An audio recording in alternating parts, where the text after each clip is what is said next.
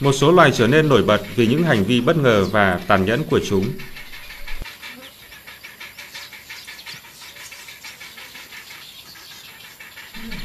Đàn diệc đang trong giai đoạn sinh nở. Một số con diệc non bắt đầu tập bay. Chúng ta có thể nhận thấy ngay những con chim non không hiền lành chút nào.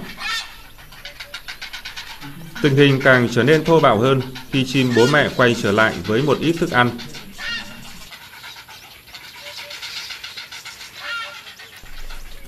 Chúng ta không thể tưởng tượng sự cạnh tranh có thể gay gắt tới mức nào. Để giành phần thắng, con chim non này vừa giết chết anh em của nó. Con chim mẹ sẽ dọn dẹp mớ lộn xộn bằng cách ăn xác con chim non.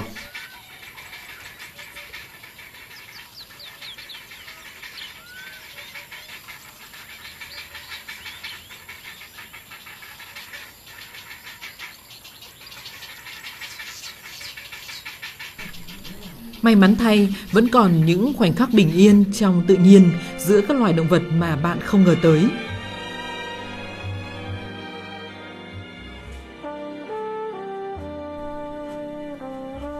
Hai con sen này đang cuốn lấy nhau như không có ngày mai và chuẩn bị cho sự ra đời của những con sen con.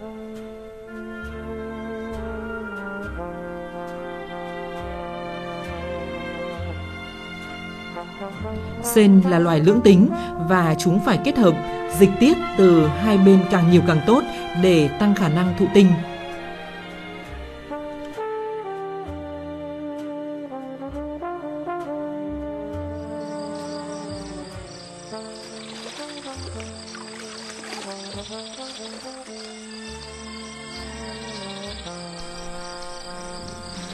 Các hồ nước đã đầy trở lại và những con hà mã trở nên thoải mái hơn rất nhiều.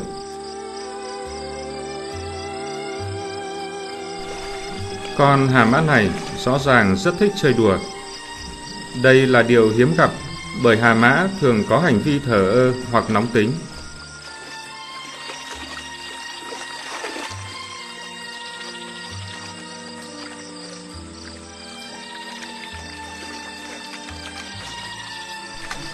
Nó đang nghịch một cành cây. Nó điều khiển cành cây bằng cách đi lại trên một thân cây chìm dưới nước.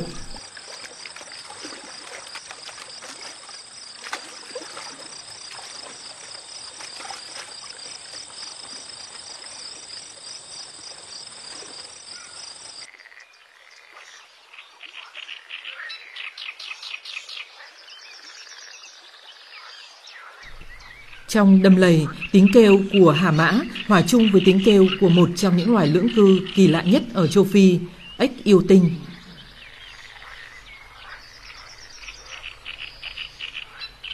Ngay sau cơn mưa lớn, những con ếch yêu tinh vừa ở trong hang cả mùa khô đã nhảy ra gần ao để sinh sản.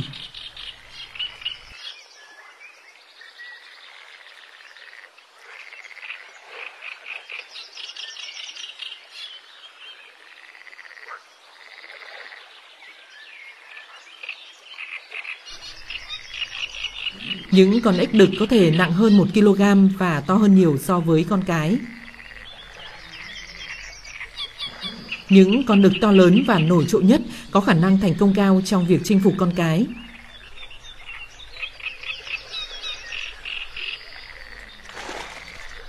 Sự cạnh tranh ngày càng trở nên khốc liệt khi những con ếch đực còn tranh giành lãnh thổ với nhau.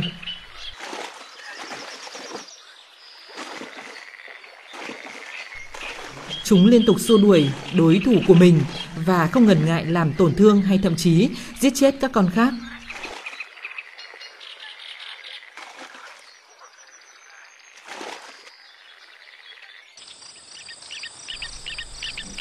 Cuộc chiến diễn ra gần đó là sự kết hợp giữa can ngăn và né tránh.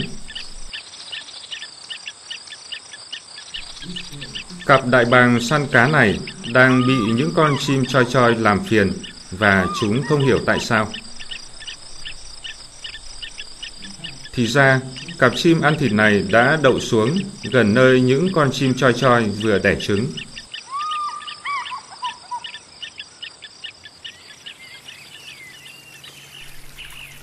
Một con rùa với bộ móng vuốt sắc nhọn đang theo dõi màn trình diễn của những con chim một cách thích thú.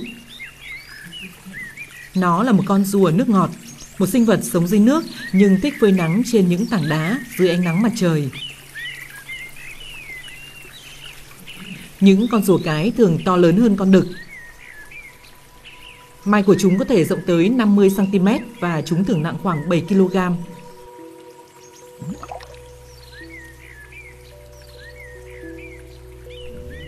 Một ngày của rùa nước ngọt bao gồm khoảng thời gian nghỉ ngơi trên cạn hoặc bơi lội dưới nước.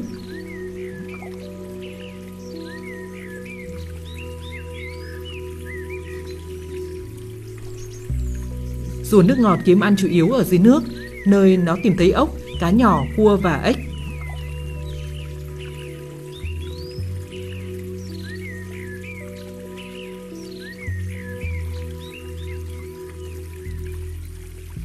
Con rùa này đang rục rạo dưới lòng sông tìm kiếm những mẩu thức ăn do cá sấu để lại.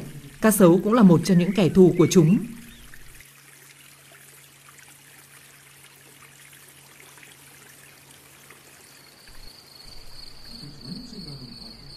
Nhưng khi có những con trâu ở xung quanh, rùa nước ngọt thể hiện một thói quen kiếm ăn rất đặc thù. Nó ăn những con ve tìm thấy trên lưng trâu.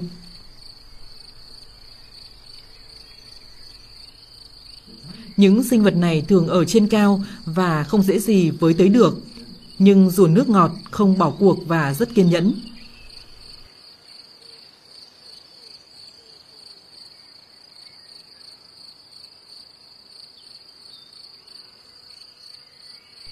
Đến một lúc nào đó, sẽ có một vài con ve ở trong tầm với. Chúng chỉ cần đợi con trâu di chuyển một chút.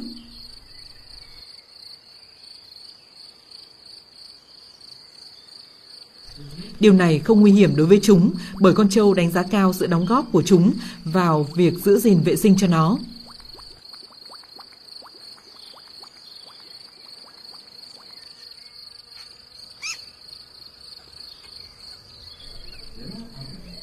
Ngoài ra, còn có những loài động vật khác cũng giúp dọn dẹp và thường được biết đến nhiều hơn, như chim oxpecker.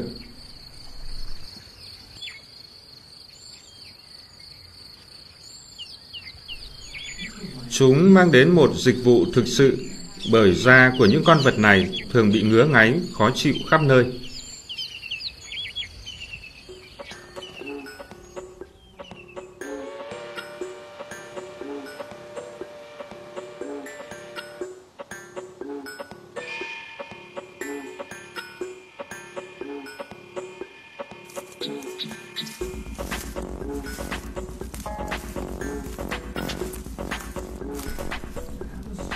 Để gãi một chỗ nào đó, các con vật sẽ sử dụng bất cứ thứ gì có sẵn, thân cây, cành cây và thậm chí là đá.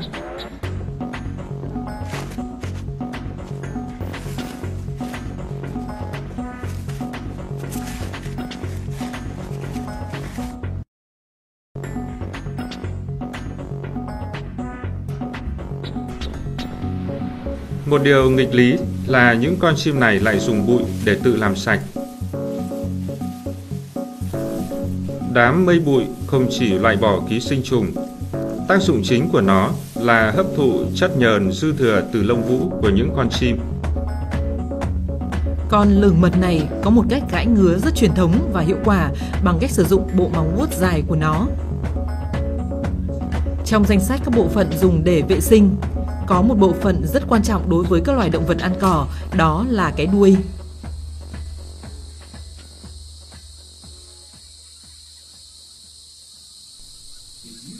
Nó được sử dụng để làm sạch một khu vực nhạy cảm trên cơ thể động vật, nhưng còn đặc biệt hữu dụng trong việc đánh bay những con ruồi mà con vật đó thu hút. Đôi khi các con vật có chiếc đuôi ngắn hơn bình thường và cụt lùn ở trên cao, ví dụ như con hươu cao cổ.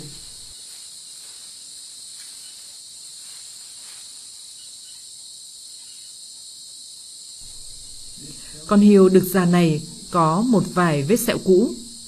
Đó không phải là dấu vết do bị kẻ săn mồi tấn công mà là kết quả của một cuộc đối đầu với những con đực khác.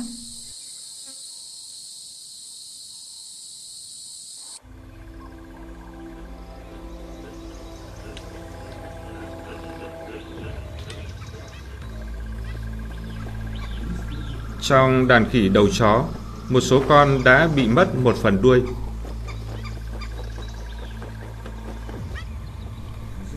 Khi nhìn vào bờ sông nơi chúng thường xuyên tụ tập và số lượng cá sấu đông đảo ở đó, chúng ta có thể thấy lý do tại sao.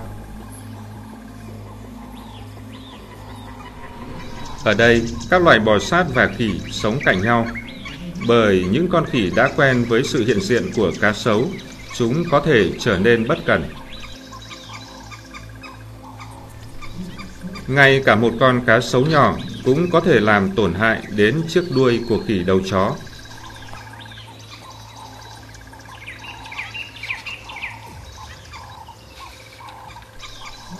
Đôi khi, cá sấu sẽ ăn thịt một con khỉ đầu chó.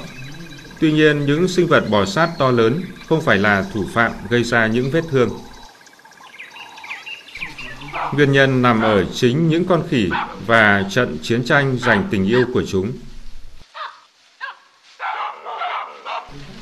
Các trận chiến thường là màn cãi nhau, trí chóe mà chúng đã làm quen từ nhỏ. Khi chúng lớn lên, các cuộc đối đầu trở nên khá gay cấn, đến mức bạn tự hỏi có phải chúng chỉ đang làm om sòm hay không. Con khỉ này phản ứng bằng một cú lộn nhào.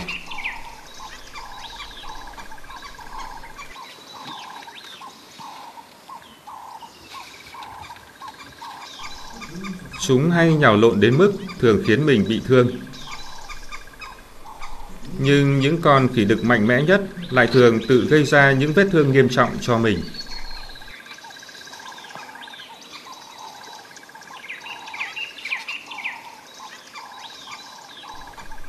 Đàn khỉ nhỏ này đang rất yên bình, nhưng đột nhiên mọi thứ trở nên náo loạn. Con khỉ đực to lớn, nổi trội nhất, đã quyết định chứng tỏ sức mạnh của mình.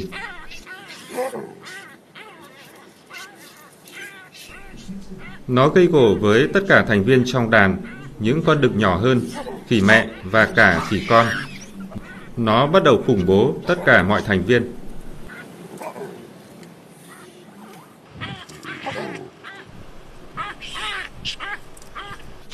Và những con khỉ khác có lý do chính đáng để khiếp sợ.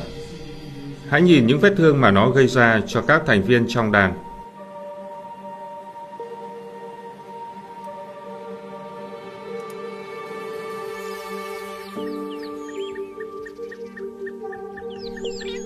Khi tình hình trong đàn khỉ đầu chó tạm thời lắng dịu, trật tự tưởng chừng như được thiết lập lại. Ở một loài khác tình hình vẫn có thể trở nên rất nguy hiểm.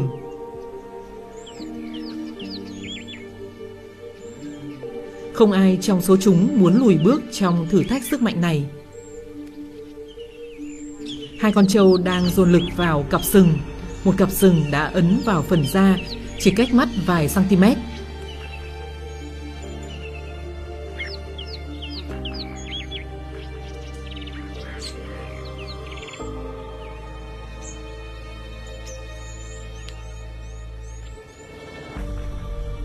Xung đột luôn tồn tại trong cuộc sống thường ngày ở các đàn động vật. Tuy nhiên, đối với nhiều quần thể động vật, các cuộc chiến đấu đã trở thành một nghi thức. Nói cách khác, rủi ro luôn được hạn chế, cùng lắm là một con sẽ bị mất sừng.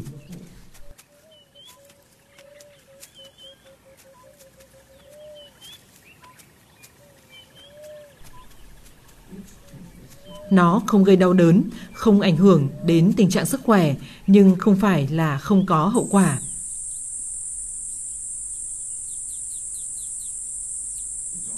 Nó thường đánh dấu sự kết thúc của một thời kỳ thống trị.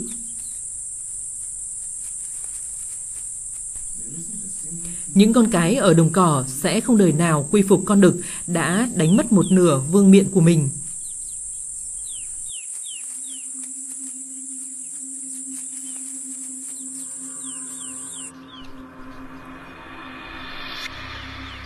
Nhưng một chấn thương nặng hay chỉ một cái chân gãy cũng có thể dẫn đến cái chết trong thời gian ngắn.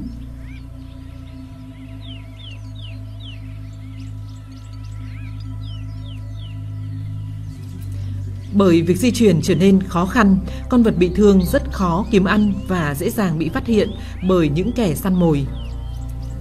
Còn có một mối nguy hiểm nữa, nguy cơ bị hoại tử, nếu đó là một vết thương hở. Kết quả là, ngoài con cầy một mắt này, ta thường không nhìn thấy con vật nào khác bị thương tật hay thiếu mất bộ phận.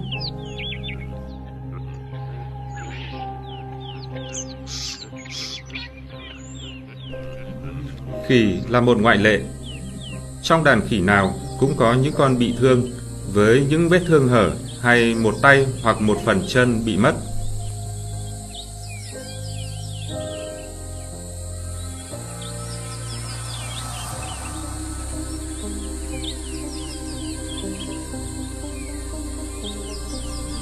Khỉ đầu chó có khả năng sống sót khá tốt ngay cả khi bị thương hay có tật bởi chúng có bốn chi rất linh hoạt và nếu ba trên bốn chi vẫn còn hoạt động, chúng sẽ vượt qua hoàn cảnh.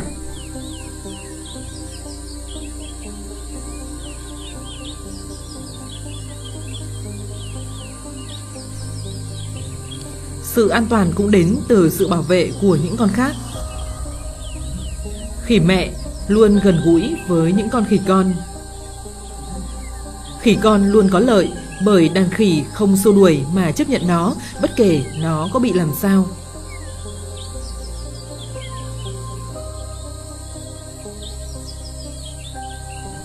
Vì những lý do như vậy, con khỉ vơ vét bị mất một nửa cánh tay vẫn có thể sống cuộc sống bình thường.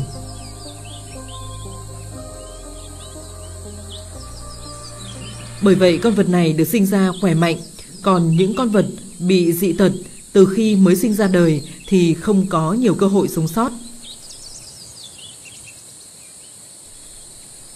Điều này khiến cho việc gặp gỡ con khỉ vơ vét dị dạng trở nên đặc biệt.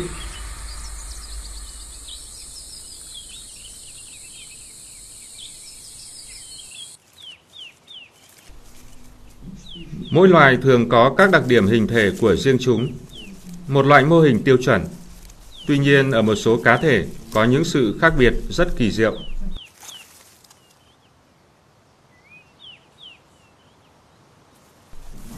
Có thể chỉ đơn giản là màu lông.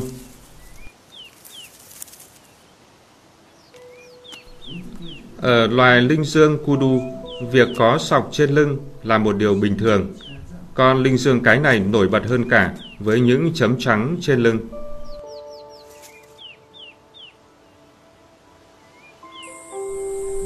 Một ví dụ khác là loài lợn biếu. Thông thường, chúng có vài sợi lông dài trên cổ.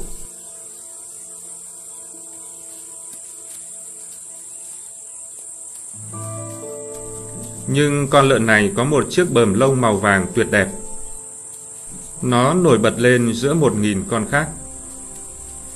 Những con lợn châu Phi thường không có chiếc bờm của loài ngựa như thế này.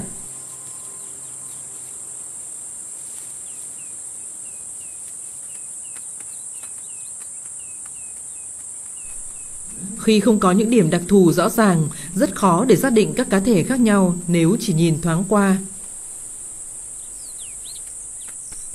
Điều này đúng đối với loài ngựa vằn Bộ lông của mỗi con ngựa vằn là hoàn toàn độc đáo.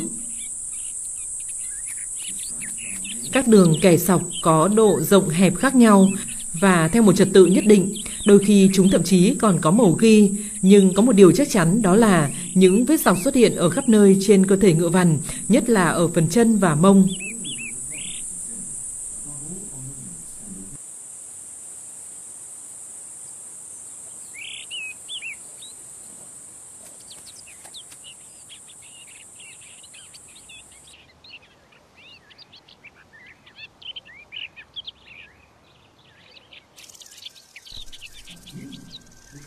Nhưng cũng có ngoại lệ đặc biệt. Một số cá thể hiếm hoi có ít sọc hơn những con khác. Các đường kẻ sọc mờ đi rõ rệt, nếu không muốn nói là đã biến mất hoàn toàn ở phần chân sau. Tuy nhiên, chúng vẫn thuộc cùng một loài với những con khác. Chúng là loài ngựa vằn Burchell, ngựa vằn trơn,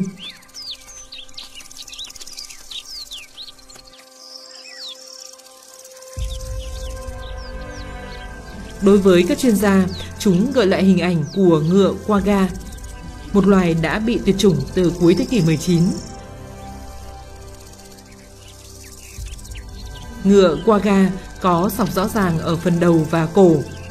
Từ đó trở về sau, các đường kẻ sọc mở dần cho đến khi biến mất hẳn ở phần mông con vật. Các nghiên cứu gần đây đã chứng minh rằng ngựa quagga không phải là loài ngựa khác mà là một nhánh nhỏ của ngựa vằn trơn.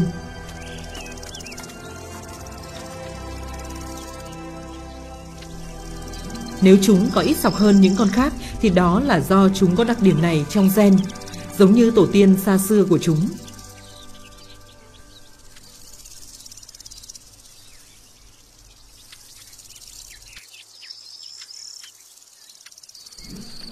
Loài động vật khá đặc biệt này cũng là kết quả của một biến dị di truyền.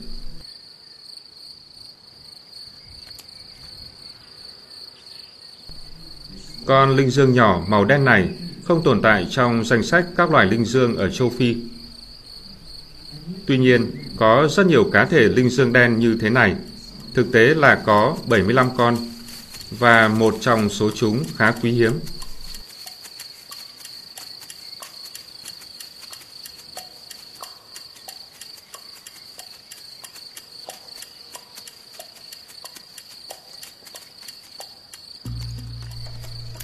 Để xác định loài này, chúng ta bắt đầu với kích thước của chúng. Đây là con linh dương có kích thước trung bình, nặng khoảng 30 kg, với phần vai rộng khoảng 80 cm. Chúng ta cũng có thể nhìn vào cặp sừng của nó, hoặc quan sát xem nó ăn gì.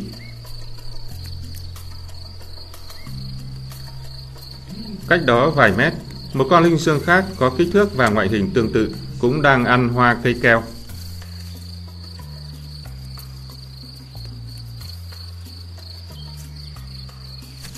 Tuy nhiên đây là một con linh dương phổ biến. Nó là một con linh dương nhảy. Nó cũng có đôi tai nhọn, nhưng màu lông và hình dạng sừng của nó có sự khác biệt.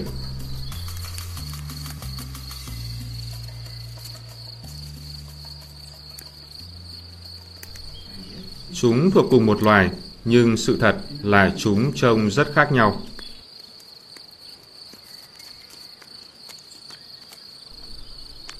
Con linh dương này mắc hội chứng nhiễm melanin, đồng nghĩa với việc lông của nó đã chuyển sang màu đen.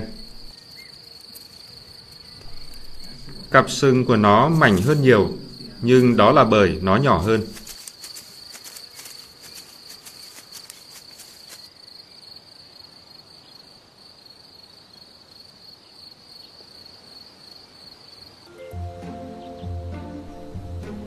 Trên đồng cỏ, ta thấy cảnh vật dường như lặp đi lặp lại. Với các loài động vật quen thuộc và các kiểu hành vi có thể dự đoán. Tuy nhiên, trong các tình huống hàng ngày, chúng vẫn khiến ta ngạc nhiên. Với vẻ ấn tượng của một số sinh vật đặc biệt, với sự lập dị và nhịp điệu của những con vật tí hon chúng ta có thể chiêm ngưỡng rất nhiều loại côn trùng và phát hiện ra rằng khỉ đầu chó cũng có thể bị nấc. Và đôi khi hươu có cổ có thể ngồi xuống. Bạn thậm chí có thể nhìn thấy những con linh cầu khi chúng tạm dừng công việc ăn xác chết và đùa nghịch dưới ánh bình minh. Và bởi bây giờ đang là mùa sinh sản, ta có thể thấy cảnh tượng kỳ lạ của một cặp đà điểu đang kết đôi.